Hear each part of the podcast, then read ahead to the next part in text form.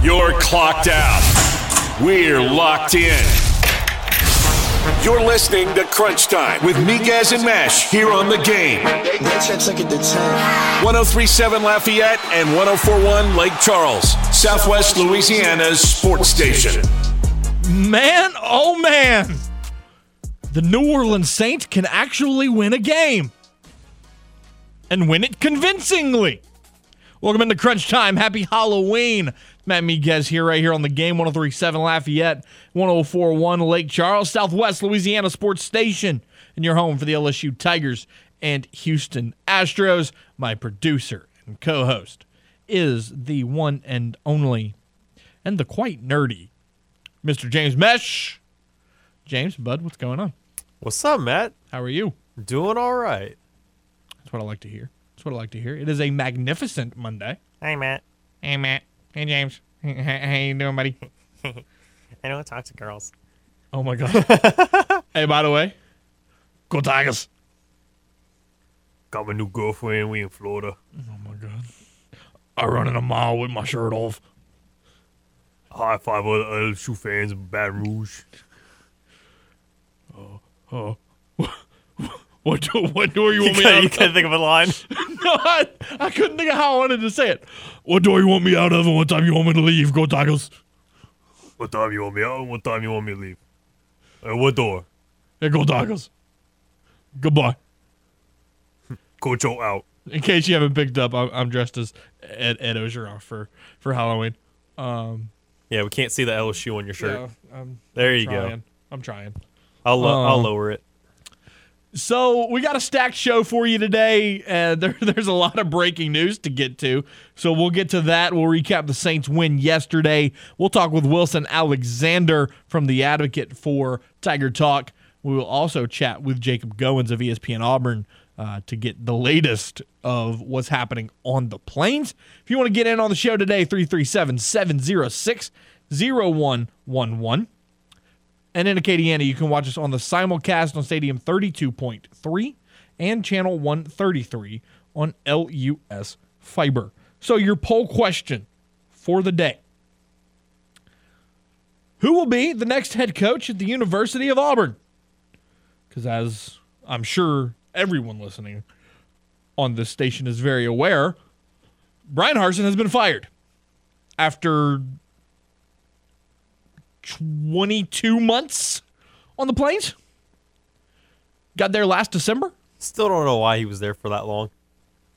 I, I, I don't think that they gave him a fair enough shot. If, if I'm if I'm being quite honest. But and and I don't disagree with that. But I, what I'm what I mean more by it is, if you if he was such on a hot seat, why didn't you just get rid of him after the first year if you didn't like well, him that much? For for and, and, and for sure, but here's here's my thing. You're eight games into the year now. Why fire him now? You think an interim coach is going to come in and you're going to magically go on a four-game win streak and make a bowl game? No, you're not. Why not just let him coach out the season? Because what that does is a couple things. Number one, doesn't make you have to scramble and make an assistant. Hey, you're running the team for the next four weeks. B, it lowers his buyout substantially. Like, why not just wait? Yes. But here, here's another thing is the longer that you have the coach, if you move on to someone else, you might be able to keep or like convince some of the recruits to stay on the Auburn path. You know what I mean? Uh, that's fair. Because it's like, look, if, if it stays with Brian Harsin, and there were guys that are like, uh, I mean, I'd want to come here, but like the fact that we don't know if Harsin is going to be here or not, like, I don't know if I want to go. But now it's like, oh, okay, well, now that Harsin's not there, now that I know that you are looking for a new head coach, I'll still be on the lookout for you, but depending on who you who you get as your new coach, I may I may stick with you. I may I may commit to the Auburn program. Look at the nerd making sense. Look at that. That's, as if I don't make sense. That's so impressive. Bravo, bravo. Thank James. you. Bravo, bravo. According to my calculations, I make sense. The math maths out. Mm-hmm. The math does be do be mathin'. The math do be mathin'. All right. So, anyways, who is the next Auburn football coach? Is it Deion Sanders? Is it Hugh Freeze? Is it maybe Matt Rhule? Or is it other? So far, thirty percent of you say Deion. thirty percent of you say Hugh Freeze. fifteen percent of you say Matt Rhule. And twenty-five percent of you say other. We got a comment from Ton. I don't think Neon Deion because he won't want to rebuild. I don't think Huey because he's washed, in my opinion. Oh, that's not true. Uh, I'm going with Rhule. He was good at Baylor. I think he's just not cut out for the N F L. Then again, when am I ever right? I can I can agree to the Deion one to a degree. I don't think it'll be Deion either, but I don't think it's because he doesn't want to rebuild. I think you make a phone call to Deion. I think I I agree. You make the phone call because it never hurts to ask. What's the worst he could say? No, I'm not interested. Yeah. O- okay. Go away. Right. Right. Because because here's the thing. At some point, Deion, I think he wants to move on and like be a part of a big time school. I just don't think he wants to be a part of this one right now. Right. I don't think it's not he doesn't want to rebuild. Usually, coaches that are too old, that are in their seventies or eighties or at the minimum late sixties, I don't think those want to be a part of rebuilds. But Deion's in his early mid-forties. I mean, he's he's got time. He If he really wants to do a rebuild, he's fifty-five. He's yeah, older I than say, I, I was about to say, Deion's older than that. Yeah. Um, but th- he's still a lot younger. Yeah. So I, if he wanted to rebuild, I think he could. He very easily could. I don't think that's the reason for it. I think that's it's just more of that's just not the school he would want to you know go what, to right now. You know what I see happening? So, you know, I love playing devil's advocate. Yeah, you do. It's fun. Favorite game. It, it really it really is one of my favorite, my favorite games. Let's look at let's look at Florida State for a moment, shall we? They've got four games left on the schedule. They play Miami this weekend. That could get that could get interesting. Then you play Syracuse. That's going to be a loss. Then you host Louisiana. I love the Cajuns with everything in me. Cajuns are not beating Florida State. It's not happening. And then you play Florida the day after Thanksgiving. So let's say, James, let's be let's be nice here and say that they go, I don't know, two and two. Well, let's let's say two and two. The the over these last four games. So that puts you on the season at seven and five. So make it a bowl game. However, you put the last three years into perspective under Norvell, plus a seven and five season this year. Is that good enough? Does he keep his job? My assumption is no. So Florida State's now open. You know what Florida State's going to do? They're going to dial a phone number in Jackson, Mississippi, and call their most famous alumnus and say, hey, how much money do you want? How much money do you want? Because Florida State, obviously, yes, they want to win. But here's the thing. Florida State has struggled for so long, I think at this point, they're willing to take a project. Deion Sanders is going to be a project. He's never coached at the F B S level. Now, granted, has he found success at Jackson? Absolutely. They are fantastic. They obliterated Southern on Saturday. Obliterated them. They're eight and oh. But it's a different beast. You're jumping from F C S Jackson State in the SWAC to the A C C. But if they're going to pay anybody to do it, I think they're going to pay Deion Sanders. And I think from a marketing standpoint and a headline standpoint, that is a match made in heaven. Prodigal son comes home. The media is going to eat that up. I'm going to eat that up. They're going to cover that for three months.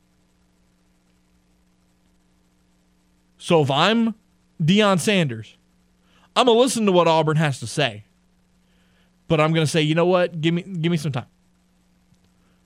if you hire somebody while I take my time, then, I mean, that's fine. But I'm going to see what Florida State does first before I make any kind of move. James, agree? Disagree? Indifferent? I mean, I could see it. It, it would make a lot of sense for Deion to, to go back to Florida State and this time be a coach. I don't think it would be the first time that we would see that. Because we, we've seen that a couple times. We've, yep. we've heard that story before. No, for sure.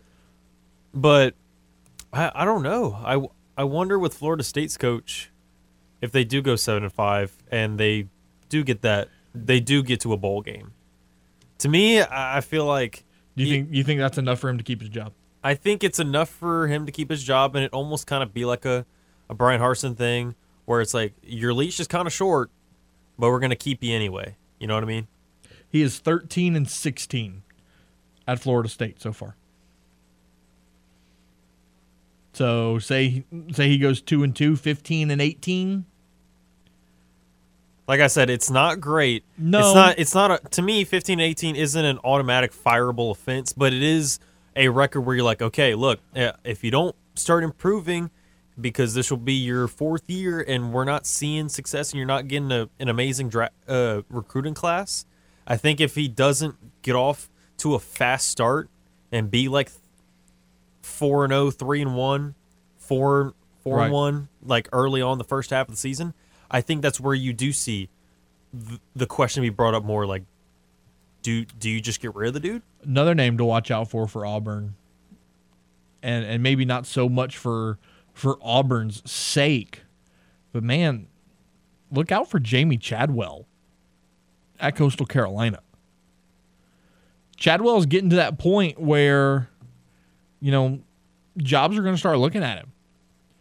And, you know, there was a there was a point that I had brought up earlier. And we'll get to that in just a second. Let's go to the hotline now. Jay, what's up? Um, so, Hugh Freeze. So where do you see Hugh Freeze going? I could see Hugh Freeze being in the mix for Auburn. Okay, I knew he was going to say that. Uh, so you don't uh, you don't see Florida State trying to go after him? I think I think they they would if they moved on from Norvell. I think Hugh Freeze would be on the short list, but Deion would be your first call. I don't know. Um, but what about um, Tom Herman? Where where he, where is he? He's, he's nowhere right now. Right? I don't think Tom Herman's coaching anywhere. No. He is an offensive analyst for the Bears. Yeah, um, yeah, I can I can see that what you're saying, but it just it just it just makes too much sense. So that's why I'm like just kind of just staying away from it, you know. Yeah, no, I mean I I I, I can get that, but I just but not, going back to the original question with Hugh Freeze, I, I do think Hugh Freeze is going to be in the conversation at Auburn. But I still think that there's some national trepidation uh, about what went down at Ole Miss. Uh, I don't think it's – I think, you know, trust me, I don't think too many people are worried about that, you know. Well, all right, thank you. Appreciate the call, Jay. Um. So, yeah, you know, again, first call if you're if you're Auburn is – probably maybe Matt Rhule. First phone call would probably be Matt Rhule. Then I would probably go Deion. I was going to say, you, you have seen Matt Rhule turn around a program pretty quickly. Yeah, my, my first phone call would probably be, be Matt Rhule. Um... It's relatively close to the area did, of where did, it was before. Did well at Temple. Went to Baylor under terrible circumstances and turned them around. And then just didn't work out in the N F L. It happens. Exhibit A, uh, the GOAT of college football. Nick Saban was terrible in the N F L. Horrible. Exhibit B, uh, oh, I forgot his name. Uh, Ohio State went to Jacksonville. Urban Meyer. Urban Meyer. Oh, God. Yeah. Horrible. To me, that, to me, that one's the real Exhibit A. Could he be in the conversation at Auburn? Oh. Nobody's, could he be in the conversation at Auburn? That's interesting. That, oh man. Could Urban be in the S E C again? Do we want to see him make a return? Could he be in the S E C again? There's a lot of moving parts. There's a lot of schools with jobs opening. There's a lot of, you know, R P three and I were talking about it a second ago. Willie Fritz, the coach at Tulane. Don't be surprised if he ends up at, like, Georgia Tech. I was going to say, the way Tulane's looking, people are going to be calling. Because Georgia Tech, it's a Power five job, but they don't have quite the pressure of other schools in the A C C because the expectation is not very high. Yeah. So he would have a long leash at Georgia Tech to try and turn that program around. So don't be surprised if Tulane keeps rolling. Willie Fritz has the history. He's coached in Georgia before. That that could get very, very entertaining. The Houston Astros head to the city of brotherly love to take on the Philadelphia Phillies in Game three of the World Series, except we don't know when it's going to be.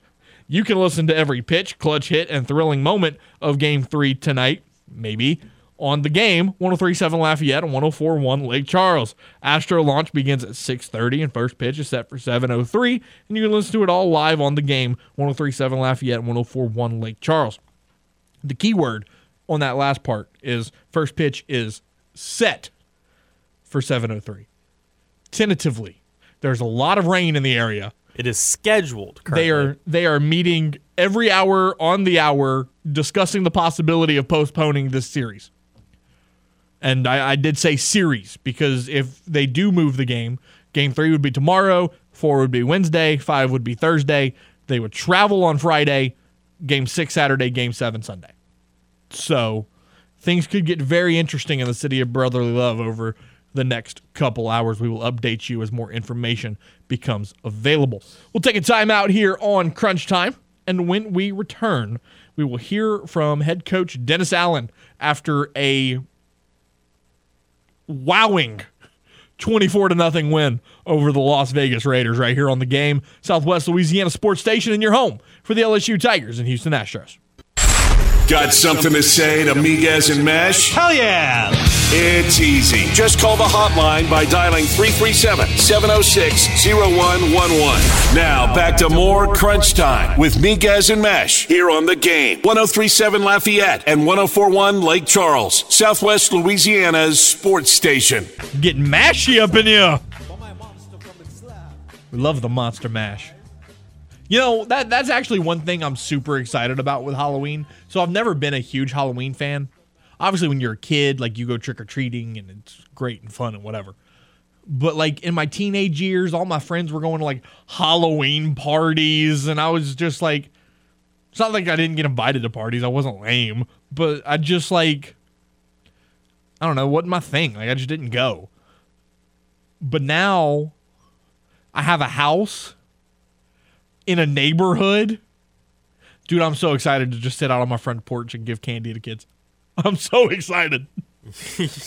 I'm, I'm going to be that guy tonight. I've got inflatables in the front yard. We carved pumpkins. All of it. Whole nine. I'm going to be that guy. So anyways, going back to the Auburn head coaching conversation, Darren Francis brought up an interesting point. And then somebody... Alex Sylvester came back with a uh, with a good second point. Darren Francis said, Deion not going anywhere until his son leaves. Which, you know, fair. His son is playing quarterback for him at Jackson State. Sylvester says he could bring him over to Auburn along with Travis Hunter and his other four-star recruits that he brought in. Wouldn't that be something? Wouldn't that be entertaining? Travis Hunter and Shadur Sanders playing at Auburn? Ooh. Things would get dicey in the S E C. That'd be interesting. Um, a little bit later on in the hour, we're going to talk with Wilson Alexander while we're on the topic of the S E C. I'm going to talk with Wilson Alexander about the monumental matchup on Saturday in Death Valley between L S U and and Alabama. Kickoff for that game is at six. Pregame is at four, and you can hear it right here on The Game.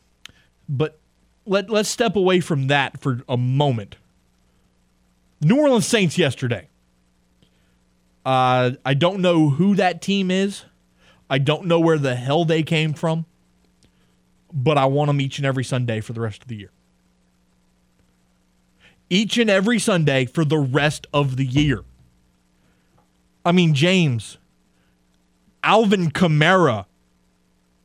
Now, let's preface what I'm about to say with the fact that Alvin Kamara hasn't played poorly this year.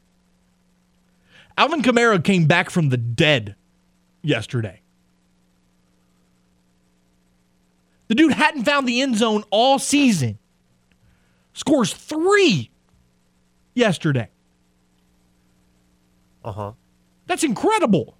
It's his sixth time scoring three-plus touchdowns in a game. And he's the first player in N F L history to have ten games in during his first six seasons with at least one receiving and one rushing touchdown in the same game. You know, he's also... No player's ever done it. You also know he's one touchdown behind Marcus Colson for all For the time. Saints record. Yep. That's nuts.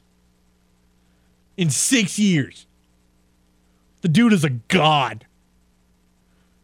Trade him? Ha! No. No shot. Please don't. No prayer. Please don't. God, please don't. The only thing that I would... If somebody called and said, we'll give you two firsts. Okay. I'd trade him for two firsts. But that's about it.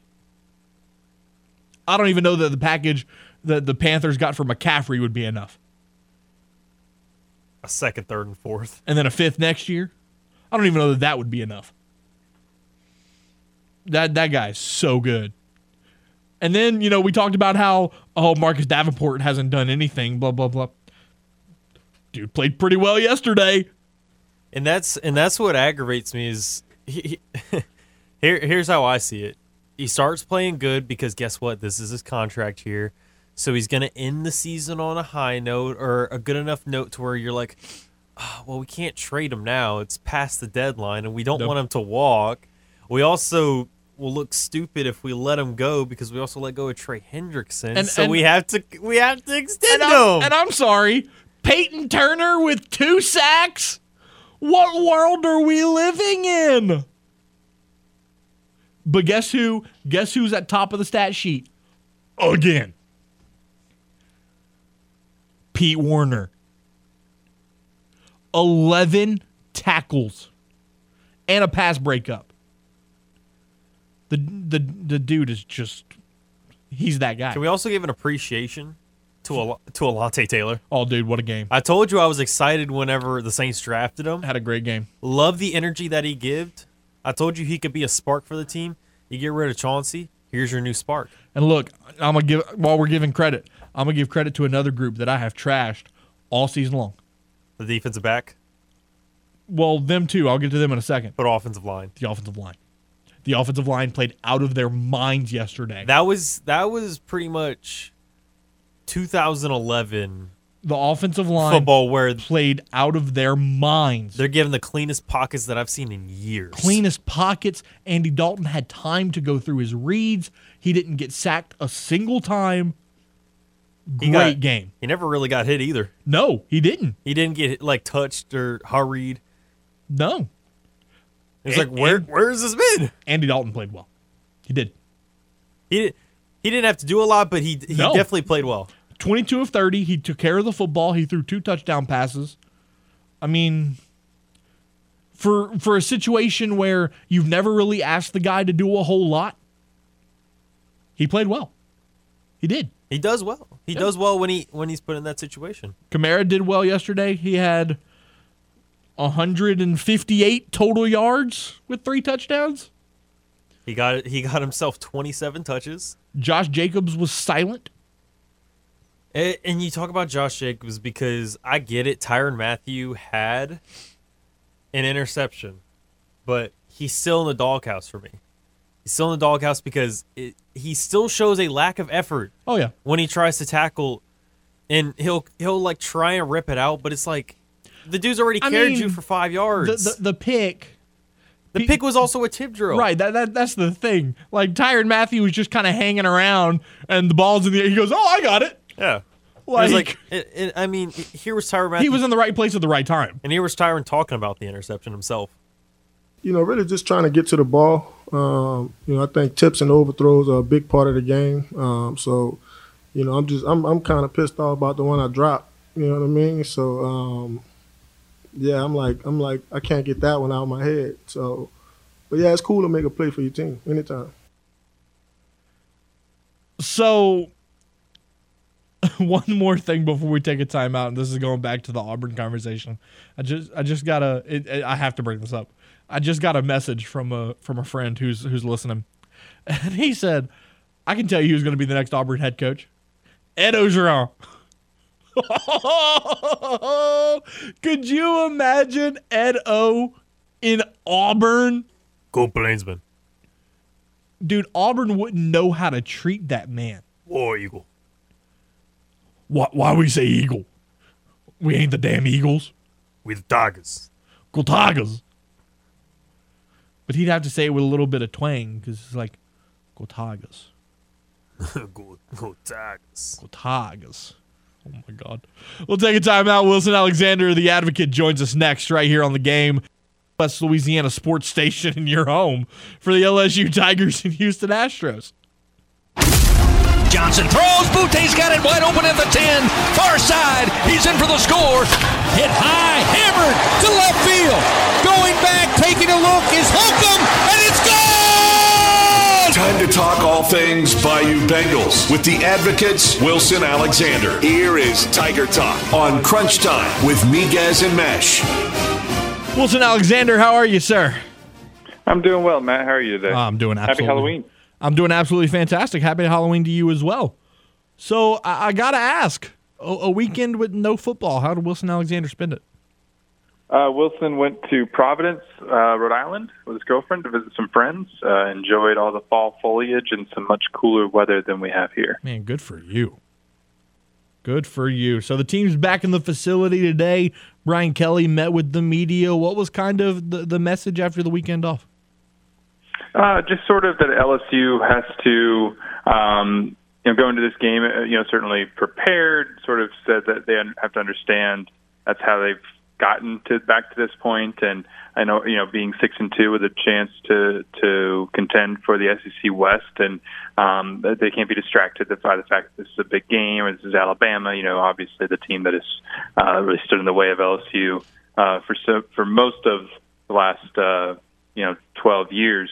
And so uh, that, that was generally the message uh, that that for, that he had here today. From your perspective, what are your early thoughts on the matchup Saturday between L S U and Alabama? Yeah, it's intriguing because Alabama looks more vulnerable this year than it maybe has in uh, previous seasons. Uh, you know, it's not dominant on the line of scrimmage on either side like it used to be. Doesn't have that running game that, that used to be so difficult to stop. Um, but at the same time, it still has two of the best players in the country, and quarterback Bryce Young and outside linebacker Will Anderson, who's just all over the field. Even though he doesn't maybe have the exact same, you know, gaudy stats as he did a year ago, he still leads the conference with twelve tackles for loss and has six sacks, which is second in the S E C.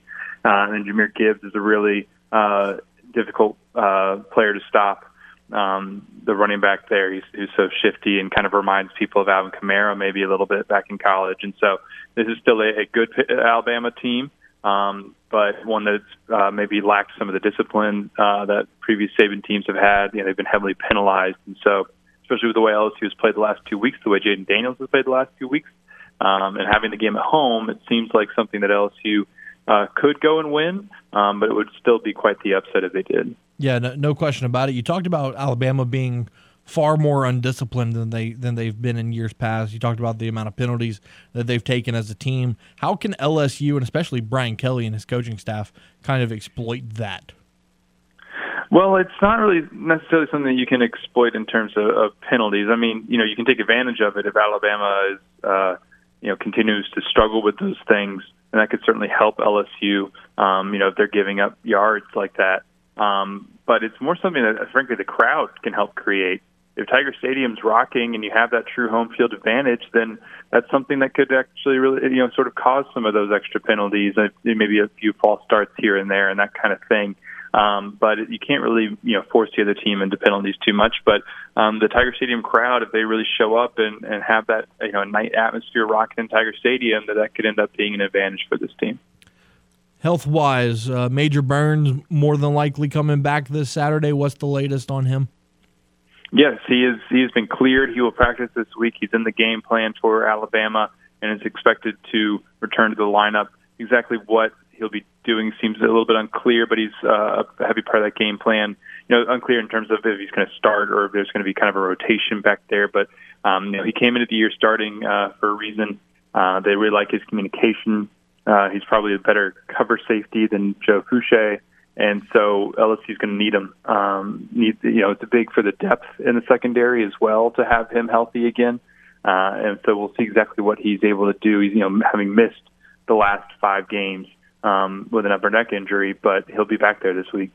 And then, you know, talking about neck injuries as well, what's the latest that you guys have heard, if anything new, on uh, on Seven Banks?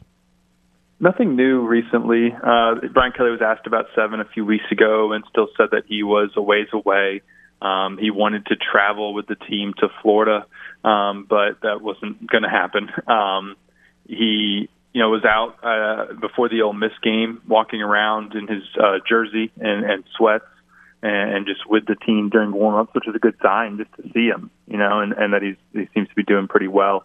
He'll be happy because the, the the injury was actually similar in nature in some ways to what Major had in terms of a, a sort of a upper spinal cord bruise that um, is going to follow maybe a similar path. It'll be interesting to see if L S U gets him back this year or not, or, you know, if he kind of is able to take like another medical red shirt and, um, you know, get to get that year of extra bil- of uh, eligibility. Cause, um, it would be maybe tough for him to get back this season, um, after what happened. And the last injury question before we get back to, to the game, what's the latest on Jack Mesh? Yeah, Jack is, uh, go- was going to practice today. Um, Brian Kelly said, uh, you know, last week that he would spend the weekend uh, there at the facility rehabbing and working on that strained lower back, and so he's expected to practice this week. Uh, not certain for the game yet necessarily. Kind of got to see how practice goes, but he's trending in that direction. Chatting with Wilson Alexander here for Tiger Talk. You know, earlier you hit on Jaden Daniels and how well he's played over the last couple of weeks. L S U is going to need another performance similar to that out of him in order to take down the Crimson Tide. Can he take it to the next level, and what does he need to do to do that? He needs to be just consistent uh, and do everything that he's done the last two weeks, but against a defense that, while not the Alabama defense that you're maybe used to seeing, one that is still tough because of what it has on the defensive front with Dallas Turner and Will Anderson. Uh, Brian Kelly, you know, really highlighted them today and said how L S U was going to have to go to some max protection, going to have to move the pocket, get the ball out really quickly. Probably won't have as much time to just sit back there as he's had the last two weeks. It's a huge test for uh, Will Campbell and Emory Jones, you know, the freshman tackles in particular. And so they're going to have to do some things to to protect Jaden a little bit. Um, but, you know, he just has to, Jaden just has to kind of continue to do the same things he's done the last few weeks, which is be aggressive throwing downfield when he has one-on-one chances and, and can take them. Um, be assertive throwing into tight windows.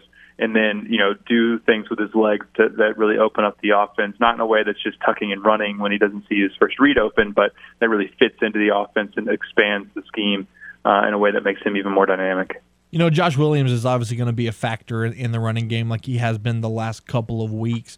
But one guy I'm looking out for is Armoni Goodwin. You know, he had a good stretch early on in the year, went down with an injury, came back and had a couple nice flashes against Ole Miss. Armoni could almost be a, a secret weapon of sorts just from the fact that Alabama has limited tape on him from this season. Yeah, potentially. Uh, you know, it's still going to be a running back by committee situation, so it's not really like one guy is just going to suddenly become the workhorse back. Um, but, you know, John Emery is someone who we're going to have to kind of watch for throughout the week. He had an Achilles uh, strain um, that sat, made him sit against Ole Miss, and so Um, Brian Kelly didn't really have a specific update on him yet today when we asked him earlier, and so it's going to be really important for Armoni and, and Josh in particular, and Noah Kane as well, but certainly Armoni and Josh to, to kind of um, if, if John can't play, to, to carry the load. And, uh, yeah, Armoni's explosive. He's the most explosive running back that L S U has, certainly. And you saw it against Ole Miss. First carry, they run a little toss out to the left. He goes up the seam for nineteen yards, ends up with eight carries for fifty-five yards. And while that doesn't sound like a lot, I mean, that's an average of six point nine yards per carry. And so, you know, we'll see exactly how much he fits into the game plan, what he can do in terms, like, what else he wants him to do. Um, it'll be, that's an interesting theory. You know, we'll have to see kind of how it plays out. Now, you know, looking at Alabama, you talked about Bryce Young earlier, uh, Heisman Trophy winner last year, obviously one of the top quarterbacks in the country. Is he the best quarterback that L S U has faced so far this year? Oh, certainly. You know, Hendon Hooker might go and win the Heisman Trophy this year because of the season that he and and, and Tennessee are having. He's he's played great, but Bryce Young is, is special. I mean, uh, not to take anything away from Hendon Hooker, um, but Bryce, you know, he was a sophomore who won the Heisman Trophy, and he is he's so he can be so elusive and just sort of um, creative at times. Uh, you know, he, he's never he looks at him, at, you know, his face at the end of the Alabama-Texas game. Alabama's trailing there, needs to have a drive to go on the road and beat Texas. And he shows no signs of, of, of worry at all, just really unflappable. Um, he can throw from a lot of different arm angles. He can make any throw on the field. Um, and he's really good at turning what you think is going to be a, maybe a tackle for loss into either um, just, you know, a, a, just a, not, you know, sort of a neutral play, or even turn, you know, a small gain into something bigger. And so uh, he is the best quarterback that L S U will have played this year, because he's still one of the best quarterbacks in the country. As, as we wrap up here, Wilson, you know, there's a couple games left in the season, and obviously with the new redshirt rule where, where players can appear in four games and, and still have a redshirt at the end of the season, what do you think the likelihood is going down this backstretch that you see some guys – That, that normally wouldn't get playing time, maybe play a couple snaps here and there? Well, it's all going to depend on the score. You know, L S U has a chance here down the, the stretch. You know, certainly if they can beat Alabama, then you got to beat Arkansas and, and Texas A and M, and you're going to the S E C championship game.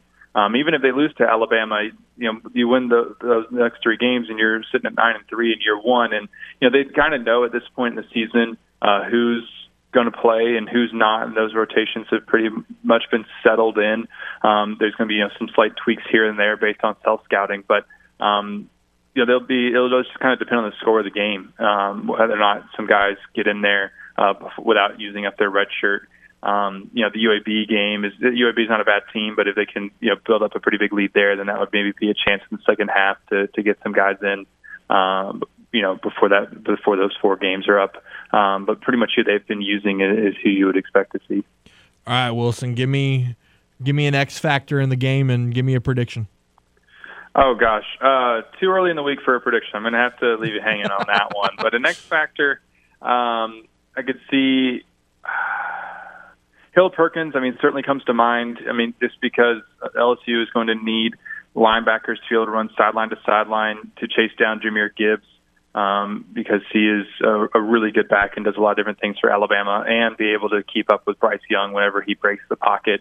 Um, Harold comes to mind in that way. Um, and, I, and honestly, just Kayshawn. I mean, he's, you know, he's got to have a big game. Um, you know, we saw it wasn't necessarily necessary, and he got a little dinged up right at the beginning of the Ole Miss game, though he played through it, uh, like a little, kind of rolled his ankle just slightly. But, you know, the way that they came out against Florida, he had finally had a hundred-yard game. If he can go over one hundred yards again, Um, and it's not just, you know, in garbage time, um, then L S U might be in, hanging in that game. So I'll go with those two, I guess. All right, one last question. Give me your favorite Halloween candy. Oh, um, I've always liked uh, Junior Mints. Um, that's what I usually get, like, at a movie theater for uh, for a movie. So uh, I always like those and Reese's Cups. Perfect, perfect. Wilson Alexander, the Advocate, joining us for Tiger Talk before the massive game between L S U and Alabama. Wilson, appreciate your time as always. Enjoy the game this weekend, and we'll recap it all next week. Sounds good. Thanks for having me. Tune in next week for another edition of Tiger Talk here on Crunch Time with Miguez and Mesh. A recent survey discovered that Game listeners prefer our station over watching a mandated webinar at work. Oh, thank you, everyone, for coming to this exciting meeting today to discuss... Take that, productivity in the workplace. This is The Game. one oh three point seven Lafayette and one oh four point one Lake Charles, Southwest Louisiana's sports station. Kermit the Frog here on Crunch Time. As we're listening to... I can't, I can't do it. Welcome back to Crunch Time. As we got just a couple minutes left before we wrap up hour number one. Looking at the poll questions so far and the results. Who's going to be the next Auburn head coach? That's what we're wondering. You, do you think it's going to be Deion Sanders? You think it's going to be Hugh Freeze? How about a nice old Matt Rhule? Or who is it going to be someone else? You can always comment who you think it's going to be right now. Deion Sanders, Hugh Freeze, and then other... are all leading at twenty-six point nine percent, while Matt Rhule is slightly behind at nineteen point two. Darren Francis said Dan Mullen. He did say Dan Mullen. Oh, that's interesting. And then Sylvester comes in and says Carnell Williams. Stallone? He said Carnell Williams, which, I mean, it's technically true because Carnell Williams was named the interim head coach for the last four games of the season. So, on a technicality, he's right. It's impressive. But, uh... what a call. Yeah, I mean, well, well done. What a, what a shot in the dark. Well done, sir. Yes, um, sir. We love that. But, uh... all right. We we gotta look at... So... I want to I want to look a little more at the Saints. Okay. Um, I mean... Because, I mean, the last time... This is Mesh's segment. The last time that we saw... a shutout. Cole, how long's it been? It's been at home since two thousand twelve, and I remember oh. that one. It was forty-one to zero. I remember that game too against the Buccaneers. I didn't realize it had been that long since you. We I think it might have been out. forty-eight, but it, but it it it was two thousand twelve. Wow. Yeah, it's it doesn't happen very often. No, especially nowadays with how difficult it is, with how the rules are so skewed towards the offense. Yeah, it was forty-one to zero. It was beautiful. I rem- I loved that game. That was a good one. And then it was funny because then the game after was against Dallas when it went to overtime where D- Des Bryant just just destroyed Patrick Robinson. That's so wild. But it was it was also interesting because the week before that, you got absolutely crushed by new by the Giants in New York. So it was like, what a turnaround. You lose by twenty-five to New York, and then you all of a sudden skunk the Buccaneers forty-one to zero. Like, what was this team? Yeah, it that that twenty twelve team was weird. You didn't have Sean, so you you had to roll with a bunch of interims. You didn't have Jonathan Vilma. Okay, so I, I'm gonna I'm gonna uh, correct. Your your statistic. My statistic. The last time the Saints, the last time Saints somebody shot somebody out at home was twenty twelve. Yes. That's, yeah, that's what I said. Okay. The last time the Saints sh- shut somebody out was last year. They beat Tampa nine to nothing. Yeah. You see, I, I'm okay. So I misunderstood you. The last time they shut somebody out in the Superdome, yes, was twenty twelve. Yes. Okay. Okay. Carry on. the the. Uh, I was like, I was so confused on why I, I, you were you were so adamant on like I, I missed I missed a word there. That that's my fault. Yeah, no, that it was a great win because that was the first time we had, we've seen this defense be what we thought it would be. Yeah, you you're not you're not kidding because we anticipated Derek Carr and Devontae Adams to go to crazy, carve us up. But that but that's what makes Alante Taylor's performance so much better because he was the guy guarding Devontae almost the whole time. Yeah. He was, he was pretty much mirroring the dude. So the fact that he was with him the whole time, Hunter Renfrow was pretty much a non-factor. Matt Collins had a couple of catches, but I mean this. But I mean, Paulson Adebo's been giving up catches like that all year, so it it's kind of standard at that point. But man, hell of a job by the defense. No, no question about it. Because it was looking kind of rocky at first. You thought, hey, I mean. The fact, whenever that big run, whenever I was talking about with Tyrann Mathieu, how it could get close because he if Tyrann wasn't holding on to him for ten yards, Josh Jacobs could have broke a seventy-yarder, so this could have been a completely different game. But, man, the the fact that that only happened early on, and then the rest of the game, you, you just pretty much shut the dude down and shut down the whole running game, that that was phenomenal for me. Can we go back to the twenty eleven season? That was the best team the Saints have ever put together. Yes. That was the best team the Saints have ever put together. It was beautiful. And the, that's and why the, do you think I cried whenever Vernon Davis caught that damn, touchdown? The damn forty-niners had to take it from us. Hour number one in the books. Hour number two, we're going to continue this conversation at the top of the hour here on Crunch Time. You're listening to The Game, Southwest Louisiana's sports station. You're clocked out. We're locked in. You're listening to Crunch Time with Miguez and Mesh here on The Game. ten thirty-seven Lafayette and ten forty-one Lake Charles, Southwest Louisiana's sports station. Hour number two of this magnificent Monday. It's on Crunch Time. Matt Miguez, James Mesh. Love Halloween. It's fun. Eat candy. Watch scary movies. We also did a draft of candy. And my team is superior. Your team sucks. And yours, candy corn. Hey, that's a value pick. Candy corn, Airheads, Skittles were your number one overall pick. Yeah. Of all the candy in the world. Of all the candy said, that No, of all the candy that we had on that table. You, which was compiled of the best candy in the world. Yeah.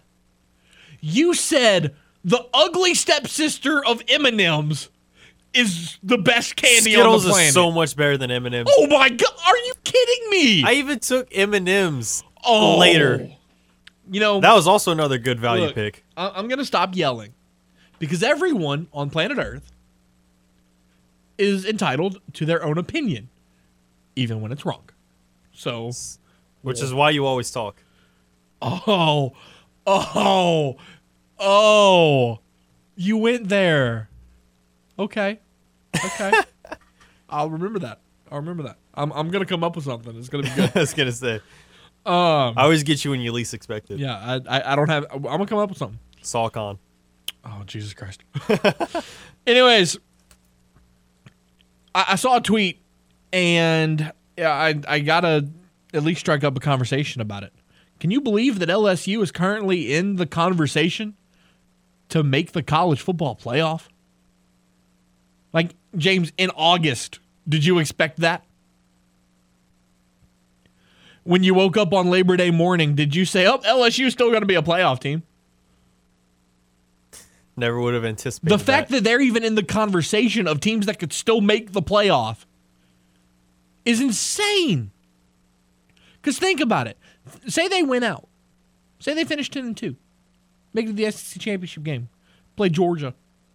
Or actually, you'll play the winner of Tennessee and Georgia.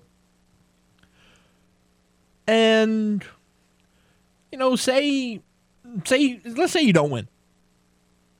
Could a three-loss team that has wins over Alabama, Florida, Ole Miss, make the playoff? Because you, you're looking right now, Tennessee, Alabama, maybe, Ohio State, if they don't screw it up. Uh, some people have Michigan in the conversation. I just don't buy that.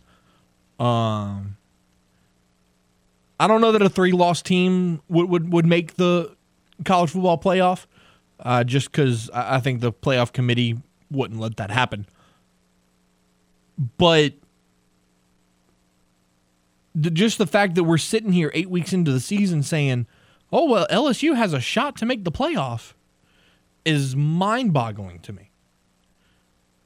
It is just absolutely in- in- insane to to truly sit here and think about. But anyways, going back to the New Orleans Saints getting that twenty-four to nothing win over the Las Vegas Raiders yesterday. Alvin Kamara was asked post-game, very simply, is the swagger back for this team? Yeah, I think I think it's it's on its way back. You know, we had a we had a nice performance right there, but you know, swag game is not consistent. So you know, you could do it one time, but you got to be able to string it together. So I mean, we're looking for the same type of preparation this week. I know I am. I'm ready. I'm I'm ready to go. I'm ready for the next. I ain't even trying to really celebrate this one. I mean, I expect to win every week, so it's not.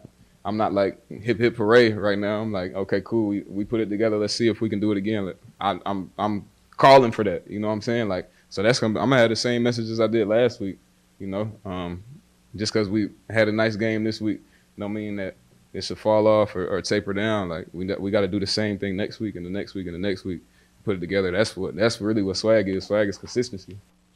Swag is consistency. I like that. Dennis Allen met with the media also, and he was asked what was the key to stopping Josh Jacobs and Devontae Adams. Getting eleven hats to the ball against the runner and uh, getting up and challenging the receiver. Devontae's a hell of a player, um, and and he's, you know, he's one of the best receivers in our league. I do think that that, uh, you know, Paulson and and Alante, I thought they answered the bell in terms of the challenge. You know, they played the way that we're, you know, accustomed to playing the game. Um, you know, there wasn't a lot of uncontested looks. There wasn't a lot of free access. There was a lot of challenge at the line of scrimmage. And, um, you know, that takes some guts to be able to do that, you know, out there against one of the best receivers in the league. And, and so I was proud of the way that those guys competed. Uh, update from the Saints. Mark Ingram will miss some time due to a grade two M C L sprain. James, the trade deadline is tomorrow. Let's go get a running back. Someone like a David Montgomery? Someone like a David Montgomery. Someone like a... What? We were looking at Jordan you... Howard at one point. Where's... Oh, God, no. I mean... No. It's a temporary thing. You, you're not looking at this guy going, oh, we're going to have him long term. Like, that. that's not what this move is. You know, one guy... that that I would like, and you know you're, you're gonna laugh at me for for suggesting this. I swear, if you bring him up again, oh yeah, I'm doing it. Elijah Mitchell. It doesn't work. Elijah Mitchell. I just state your case. Other than you just want to see him in black and gold. Well, I do want to see him in black and gold. State your case. Other than that, he comes back. Uh huh. Week nine. After the trade deadline has already passed? That, that's why... Oh, wait, you can't trade I R players. Yeah. That's the that's the hiccup. Yeah. There. Now you remember why we can't do this. That's the hiccup here. You can't trade It's also the player. fact that they're oh. hearing calls from Jeff Wilson, so it's like, why would you try and be like, hey, take this guy instead of the guy that you want? Kareem Hunt. That's a good one. That's a really good one. Kareem Hunt. Go get him. I mean, what? A fourth rounder? A fourth rounder? Seems realistic. Knowing the Saints, they'll give up a third, but... I mean, that's I'd be okay with that. I think Kareem Hunt still has a lot of gas left in the tank. And it's it's almost like you, you kind of have the same guy because they're, Kareem Hunt's also a really good pass-catching back that you don't want him to be going in between the numbers every time doing... power runs like you do with Kamara. Like it's a it's an every so often thing, so it'd be good because you have two of the same guy and you could throw them out at the same time because like look we could you could split Alvin out wide, so you, but then you also have Kareem in the backfield because it's like, okay, well, you have two really good passing options at running back, but you also there's no there's no offset that it's going to be a pass or a run. You're right. And, and, you know, could you imagine running a, a two-back set with Kareem Hunt and Kamara? You get, you, you know what you, it would be great because you could almost have, uh, like, you know, the, the two-back sets where you're in the pistol and you could do that play that I love, the the fake screen to one guy and then throw the screen to the other running back. It's That's, like, who are you going to guard? Or the, the triple option. Oh, gosh. The triple you, option. You could run a triple option. Taysom Hill with Kareem Hunt and Alvin Kamara. That would who's, who's getting the ball? You don't know. Well, uh, you would have you would have to tell Taysom, hey, don't take it every time, bud. Right, right. Like you, you have to hand it off every once in a while. We got to keep it honest. Oh man, that you have to make be... the right read, not take it yourself every time. Talk about talk about a nasty defense. That'd be scary. I mean, a nasty offense. That's kind of like what it was with with Lamar and the Ravens a couple years ago, where you had J K and I think Gus Edwards. What about what about Cam Akers? What are your thoughts on Cam Akers? You could get him for a really low price. The kid's twenty-three. Yeah. What do what do? You...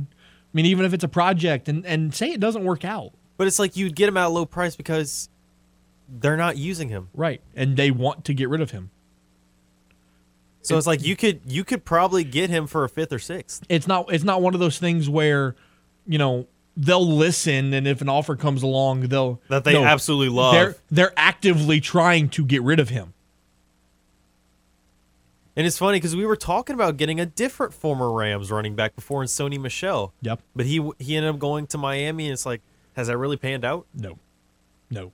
My fantasy team will tell you that it hasn't. Because here's another thing. Two years removed from the Achilles, now we're cooking with grease. And now he's and now he's in, now he's playing for the Chargers. Yeah, Sony. Yeah. Yeah. And uh, that hasn't worked out. Sony my, hasn't been the same since that Super Bowl cause, performance. Because, again, my fantasy team will tell you that it hasn't worked out. Miles Sanders went on a bye last week, I think it was, and I picked up Sony Michel just for, for a one game, just a one game thing, and that was bad. That was bad. Oh, for crunch time? Yeah, yeah, that was terrible for bad. you. That was so bad, bad. Which, by the way, um, Nick Chubb, Amari Cooper. Have some bad nights tonight. No, I need Nick Chubb to do good. No, I need you to have a uh, have an off night. I need Nick Chubb. And you then can I say need, Amari Cooper. You I can need say Joe Burrow and Hayden Hurst and the Bengals defense to just absolutely flex. I need Joe, Nick Chubb, and T. Higgins because I couldn't decide between Tyler Boyd and Christian Kirk. I think I should have gone Tyler Cause, Boyd. Because your boy already lost the league that he was undefeated in. Thank you, Patrick Mahomes, having to take a bye week. E- even the GOATs take weeks off, apparently. Um, He's so salty that you're seven and one now. But I still have life for the Crunch Time League. I have a sixteen percent chance to win. There is still life. You have that sliver. I need Chubb and Cooper to have bad nights, and then I need Joe Burrow, Hayden Hurst, Evan McPherson, and the Bengals defense to... pop off. Thank you for not making that trade, by the way, with me. Which one? The Mark Andrews. Oh yeah, you're you're you're so welcome, bud. Thank you. You're so welcome. At least the guy that I, I traded away got hurt too. Wait, who got hurt? Jamar Chase. Oh yeah. At least that guy got hurt too, so it's not like a. Oh man, Dobbs had a nice catch. Dobbs had a nice touchdown. Sitting catch. At the very bottom of my bench. Yeah, he did. Yeah, he sure did. We love bench Ron, Rondale Moore had a good game, too. Also on the bench. On the second to last seat on my bench. Devin Duvernay. Man, my if my bench were my starters, they, they popped off yesterday. Well, look, here's the thing. Do you Are you really anticipating Devin Duvernay to outperform Rashad Bateman week in, week out? Especially with Bateman being the wide receiver week one in that offense. Week out, no. That's what I'm saying. But Duvernay has done a great job of filling Bateman's shoes for a couple weeks. Um, because I mean, Bateman tried to go Thursday night, but he's still he got it. He got he got injured again. He's still not right. Yeah. Um, he got injured in like the in the first quarter, and, and now they're saying he could miss a couple more weeks. Yep. So now, now it's automatic that you do play De- yeah. Devin Duvernay. Yeah. Uh, Jonathan Taylor's questionable. Thank you very much. Everybody that I got in that Jamar Chase trade is just getting hurt. And it's not cool. It's not cool. I'm not asking to win the league. I didn't put any money into it. I just want to be competitive. Just get to five hundred. The only guy that I... And this is no shot at Brett Chansey. H-Town Wheelhouse. Love that guy.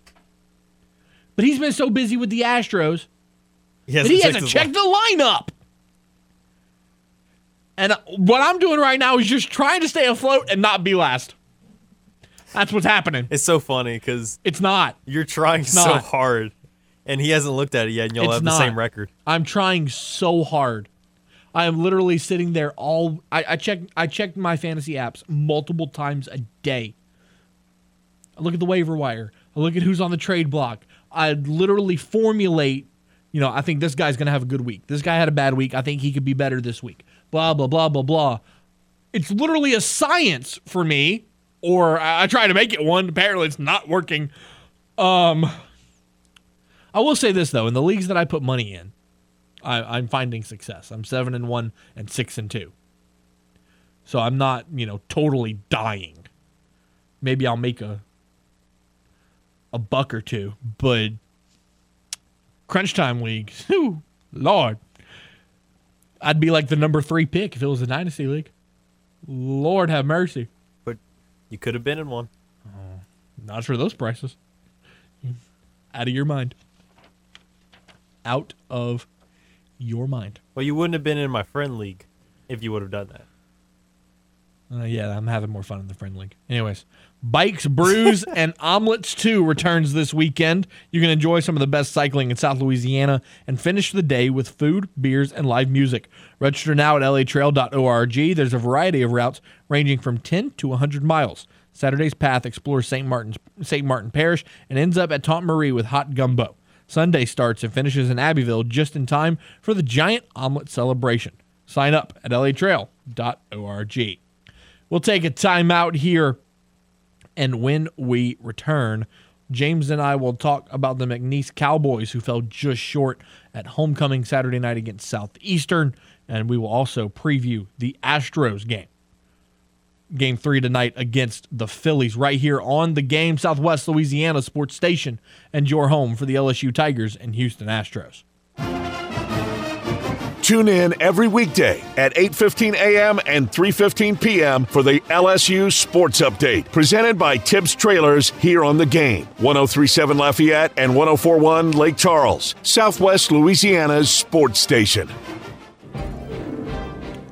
So, interesting statistic in terms of the University of Auburn firing coaches. When you look at Brian Harsin now, Gus Malzahn, and, you know, really th- those two. In the last six hundred eighty-seven days, Auburn has paid roughly thirty-seven million dollars in buyouts. James, you know what the statistics per the amount of money per day that is? It's about fifty-five thousand dollars per day. I had my calculator, too. I want to know. fifty-five thousand dollars per day for the last six hundred eighty-seven days, almost two years, is the amount of money that Auburn has paid in buyouts. But people want to say that Auburn doesn't have a problem? The inmates run the asylum. Again, we've talked about this.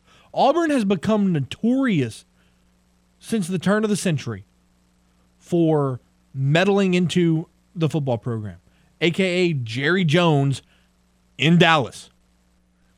You will never find success with the boosters having way too much say. Now, here's the thing. Boosters have say in a lot of programs. That's just the nature of the beast. They pay for the program to run. They have a say in it.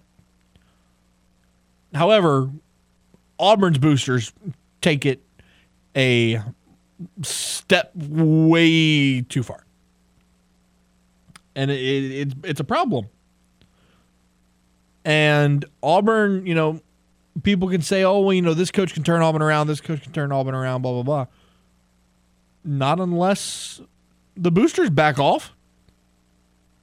Same thing as the Cowboys. Cowboys can go twelve and five in the regular season all they want. They're not going to win in the postseason as long as Jerry Jones is doing what he's doing. Just not. You've seen it time and time again over the last couple of years. They have great post. They have great regular season success. They find the postseason, and they hit a brick wall. And I I have no reason to believe that it won't happen again. But anyways, let's go to the McNeese Cowboys now, falling twenty-eight to twenty-seven to Southeastern after a missed P A T was ultimately the difference in that game. Gary Goff met with the media after the loss, and he had this to say on the game. Here's his opening statement. Yeah, um, proud of the guys. Really am. Um, Uh, I stand by my word. I do think Southeastern's uh, the best team in the conference from top to bottom. Uh, extremely athletic. Quarterbacks are extremely talented. Uh, they're physical. They're fast. Uh, they, they got a great team. Uh, with that being said, extremely uh, proud of how our guys, you know, fought for four quarters. Came up a couple plays short. Um, it, every game comes down to a few plays, and um, you know we should be in overtime right now. You know we we bobble a uh, P A T, and uh, that keeps us from scoring that, that twenty-eighth point right there. Um, and, and, you know, had, had a, a couple of plays that, um, you know, Walker's trying to make a lot happen right there at the end of the game. I can't really fault him for that pick there. Um, you know, heck of a play by the, the D B. Uh, the, the interception before that, he was just trying to force a play down the middle. Um, and, you know, it's got to got to improve in that area. But honestly, I thought Walker played a really good game, uh, especially for his first start.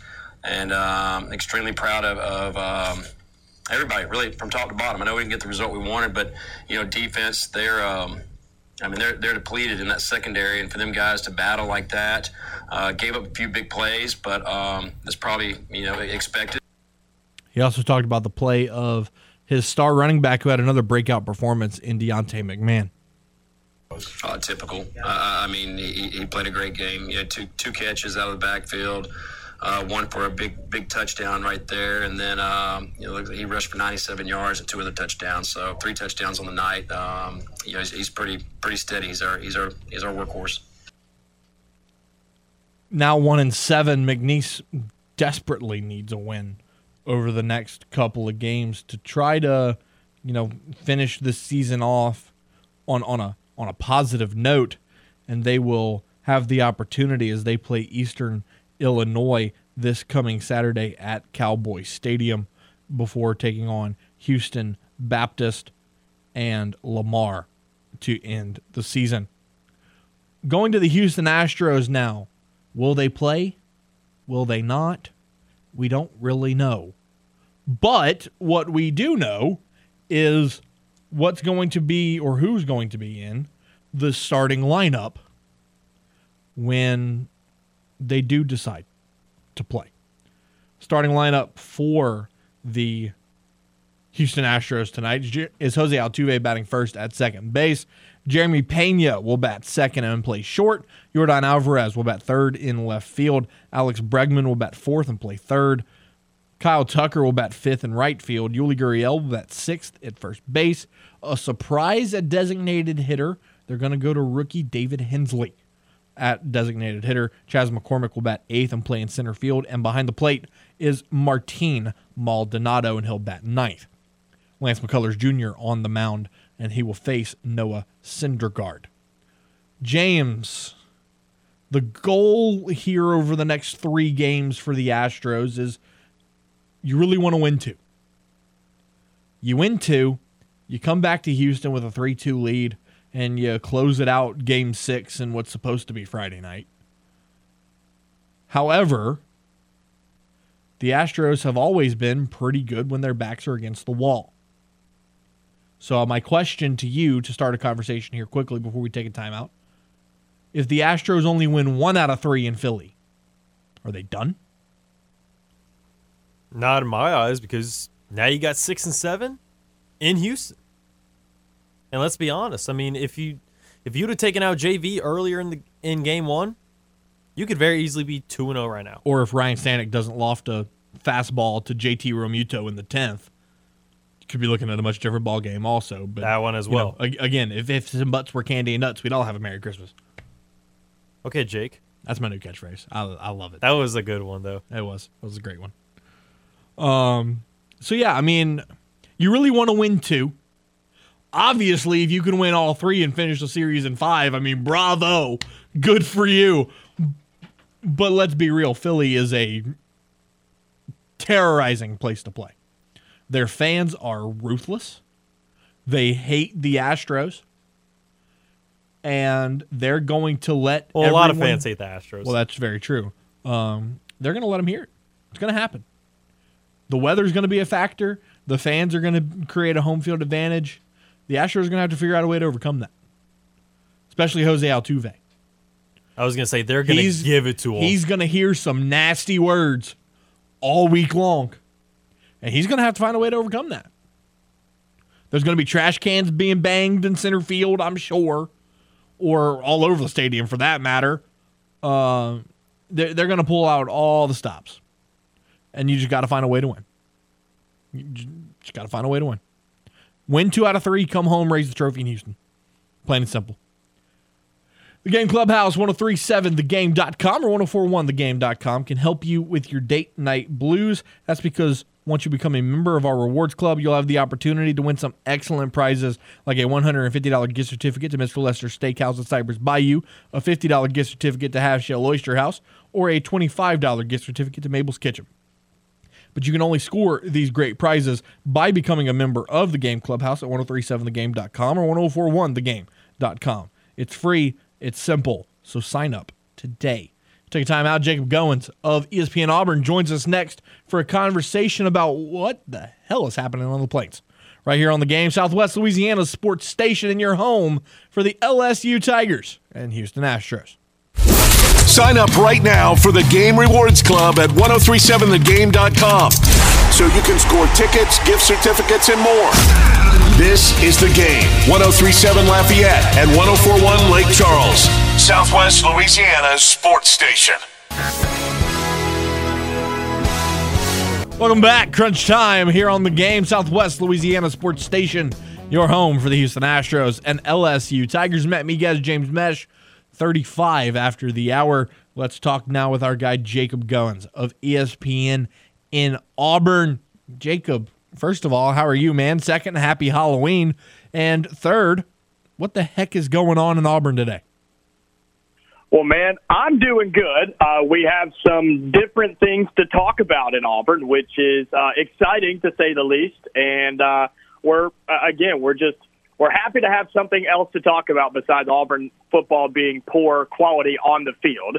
Uh, happy holidays, happy Halloween to you guys as well. And what's going on down here in Auburn is just craziness right now. Um, of course, everybody knows what is going on. Auburn, uh, it reported that Auburn hired a new A D this morning around eleven o'clock or so. Auburn has yet to release a statement about that, but Uh, it seems to be that it's going to be John Cohen, the athletic director at Mississippi State. Uh, and then about an hour later, Brian Harsin was fired from Auburn as the football coach.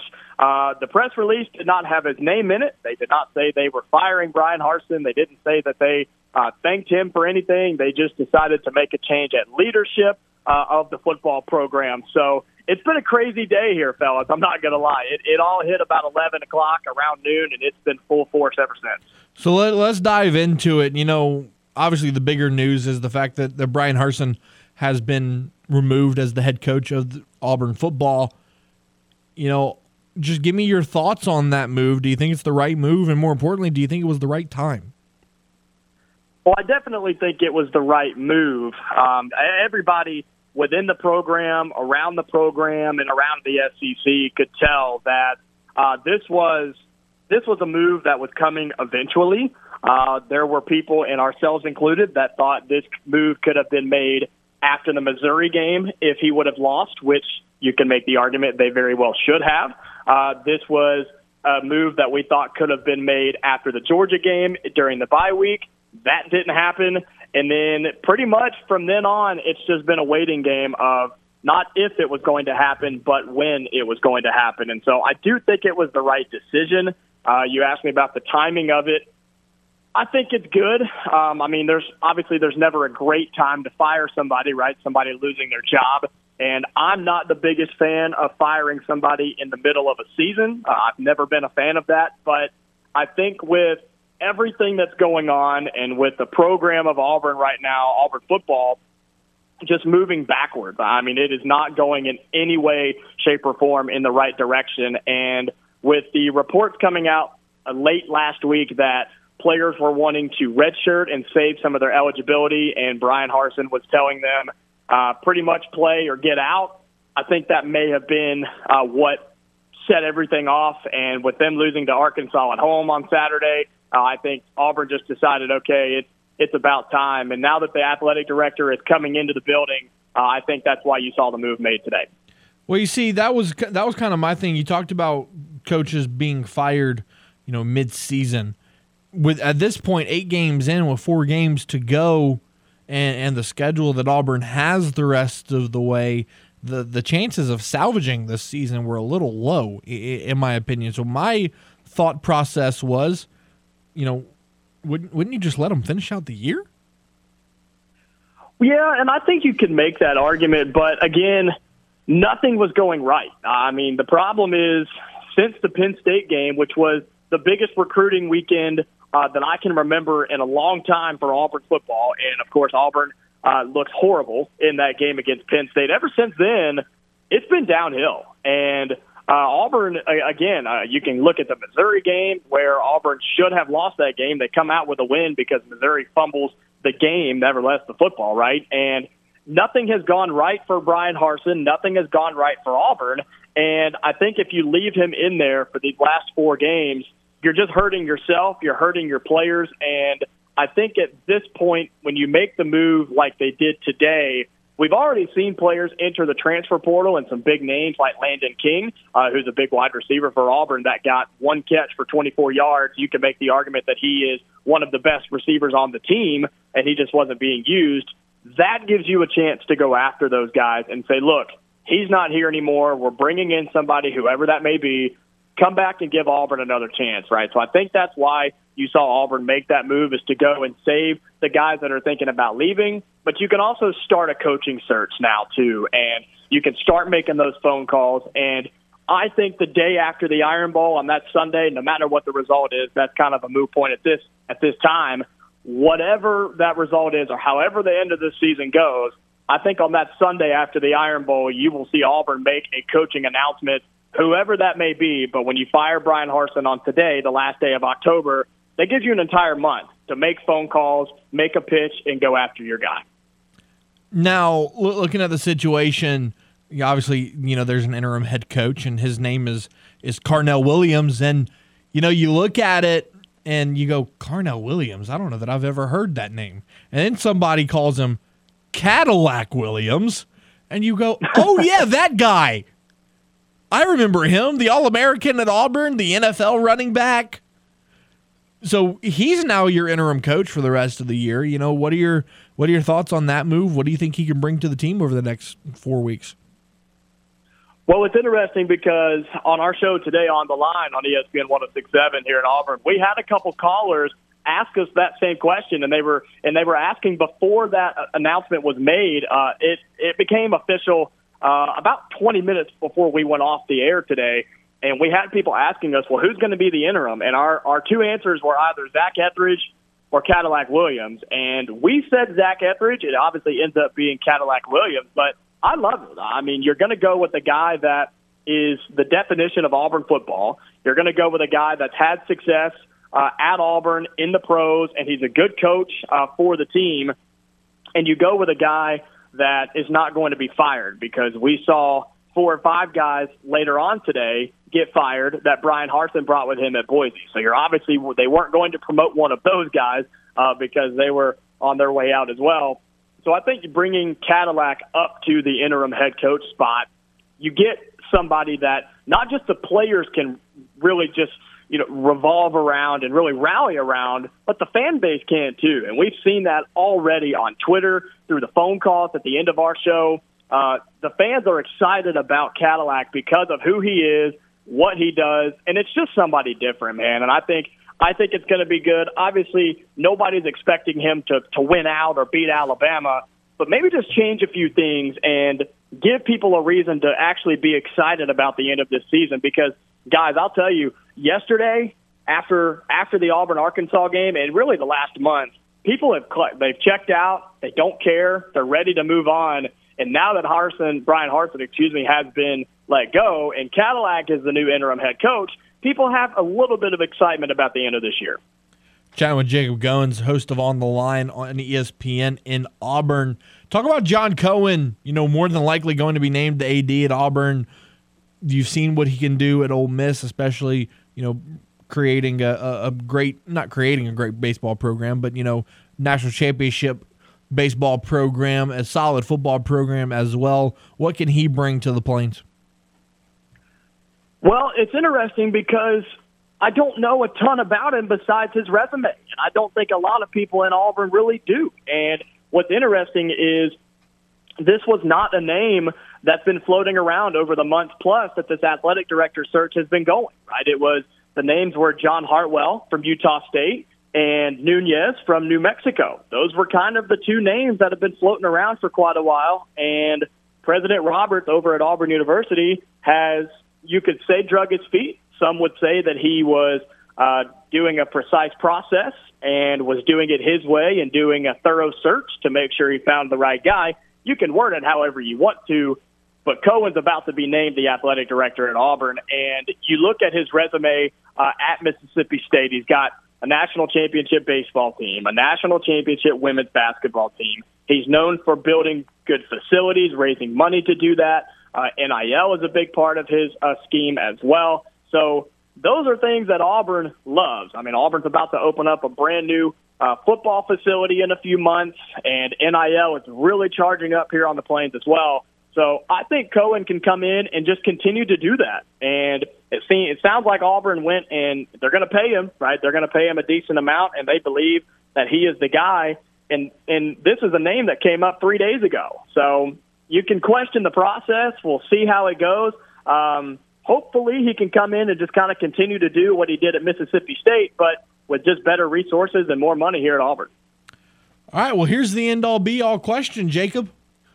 Who's going to be walking the sidelines at Jordan-Hare Stadium next September? Oh, man, you put me on the spot. There's the there's been multiple, multiple names that have been flying around, and you can name about twenty on a list of, yep. of guys that have been rumored, right? I mean, there's just so many different names that are flying around. Uh, I think the the two or three that you could really, if you were a betting man, you could put your money on. I think Lane Kiffin's up there. I think Hugh Freeze is up there. And I do think Deion Sanders is up there too. I think he will at least uh, get a phone call and see if he's interested. And um, I think Auburn's going to go after Lane Kiffin. Now, whether they get him or not, or whether Lane Kiffin says yes or not, that's another story. But um, – look, man, there's there's so many names you could go through. And to be honest with you guys, there's a couple of names that are not those three that I would love Auburn to go after. Mark Stoops, uh, Luke Fickell. Uh, I think if Bill Clark from U A B ever got back into coaching, I think he would be a great way to go. Uh, we've seen Jeff Grimes from Baylor, the offensive coordinator, who used to be at Auburn. Uh, Dave Aranda, who's been at Baylor. Uh, Matt Rhule, of course, in his time in college. And, of course, at the Carolina Panthers and the pros. There's some big names floating around, and so we'll see if Auburn decides to to make a home run splash higher with a name or maybe go after somebody not as big name-wise but maybe has a better coaching resume. We'll see. But uh, don't don't expect this to be a um, a quiet search. This one's going to be an entertaining for sure. What what about a sleeper and maybe like a Jamie Chadwell from Coastal Carolina? I think you could see that. I've heard that name. I have. I've heard that name, and, and that's one of those, again, it's not – It's not the Deion Sanders or the Lane Kiffin, but that could be a guy where you bring him in and he could sneakily be really, really good, right? Right. He could be a good recruiter and a good coach at a big-time program. So uh, I've been talking about it. Auburn doesn't necessarily have to go and make that just big splash name higher. I'm not against it, but you don't absolutely have to, and I don't want Auburn to do that just to say they did and win the press conference. I want Auburn – look, Auburn's paying way too much money for guys not to coach here anymore. fifty-five thousand dollars a day. What's that? fifty-five thousand dollars a day. Is what you on yeah. average is what you're paying guys to not coach there anymore. Yeah, yeah, paying guys to not coach here, guys. I mean that's it's just, it's ridiculous to me, and it just blows my mind that Auburn Now, this is twice now that they're doing that, and they were still paying Gene Chizik there for a while, too. So it's time for Auburn to go and find that dude, because you look around the S E C right now, there's a lot of programs that have their guy, right? They have their long-term guy, or they have a guy who they think is going to be their long-term guy. So it's time for Auburn to find him and pay a coach to actually coach here, not to walk out the door. Lastly, if you were the athletic director, who's your first phone call? I think Lane Kiffin's the first call. I think you go to Lane Kiffin, and I think you offer him ten million dollars for ten years. You offer him a one hundred million dollars contract, and you make Lane Kiffin tell you no. I think is I think that's got to be where you go. Um, it would it would check all the boxes, right? It would be the home run splash hire with the name. He's a good coach. He's a good recruiter. Does he tell you yes or no? You got to find out. But I think that's what Auburn will do. And if you want somebody like Lane Kiffin, who knows Auburn's going to be calling, you got to offer him a one hundred million dollars contract. Jacob Goins of E S P N Auburn bringing it all to us. Jacob, really appreciate your insight, man, and uh, we'll talk soon. Yeah, man, appreciate it. You guys have a good one. And there he goes, Jacob Goins of E S P N in Auburn. If you want to be one of the first people to see Black Panther Wakanda Forever, then text the word Panther to three three seven, two eight three, eight one zero zero for your chance to win a spot for two on the guest list for a private viewing of Black Panther Wakanda Forever at Celebrity Theaters in Broussard on Thursday, November the tenth. Once again, text Panther to three three seven, two eight three, eight one zero zero to win tickets for Black Panther Wakanda Forever, brought to you by The Game, Celebrity Theaters, and Sherman Insurance. We'll take a time out, wrap up today's show after this. You're listening to The Game on Southwest Louisiana Sports Station, your home for the L S U Tigers and Houston Astros. From the Louisiana Ragin' Cajuns to the latest with the New Orleans Saints and Pelicans, Miguez and Mesh cover it all. I'm not worried. Uh, I think it's something that I can get under control. Now back to more Crunch Time with Miguez and Mesh here on The Game. one oh three point seven Lafayette and one oh four point one Lake Charles, Southwest Louisiana's sports station. One of the things I love about betting on the N F L is that I'm always finding new players or game props I like. And what's cool about FanDuel Sportsbook is you can combine these props with other bets from the same game to score an even bigger payout. Perfect for tonight's game. I'll take the under on Joe Burrow's passing yards and Nick Chubb anytime touchdown, but taking the Bengals money line. Same game parlays are just one of the reasons why I bet with FanDuel. It's easy to register, easy to deposit, easy to find your bet, but it's also easy to place your bet faster in a game if you see a trend that you like. There's no feeling like nailing a same game parlay bet, so lock in your bet today on FanDuel Sportsbook. Right now, new customers can get up to one hundred fifty dollars in free bets, win or lose, with promo code K L W B. That's promo code K L W B. Make every moment more with FanDuel, an official sports betting partner of the N F L. You must be twenty-one and older and present in Louisiana and permitted parishes only. First online real money wager only. ten dollars first deposit required. Bonus issued as non-withdrawable free bets that expire fourteen days after the receipt. Restrictions apply. See terms at sportsbook dot fanduel dot com. And if you or someone you know has a gambling problem and wants help, call one eight seven seven, seven seven zero, stop. Breaking news out of Philadelphia. The Astros and Phillies will not play tonight. Game three of the World Series has been officially postponed until tomorrow. Game three will be tomorrow. Game four will be Wednesday. Game five will be Thursday. A travel day on Friday. And then game six and seven Saturday and Sunday in Houston if they are necessary. We talked during with Jacob Goins in the last segment about how the John Cohen news had not become official. Um, right as we hit the commercial break, it went official. John Cohen is the new A D at Auburn University. Uh, so massive move there for the Tigers, and his first task will be to hire a new head football coach. Want to take this opportunity to thank our guest, Wilson Alexander and Jacob Goins. Tomorrow, we've got a three, that's right, a three guest show for you. At four thirty, Luke Johnson will join us to talk all things New Orleans Saints. At five o'clock, we will have a very special guest from the University of Louisiana. And then at five thirty, we will be joined by the boys of Apollo H O U for To the Moon. We'll preview Game three of the World Series. For James Mesh and the awesome intern extraordinaire, Daryl, Matt Miguez, be safe, be well, hug your mom and them. And we will talk to you tomorrow, same time, same station. You're listening to The Game, one oh three point seven Lafayette and one oh four point one Lake Charles, Southwest Louisiana Sports Station, and your home for the L S U Tigers and Houston Astros.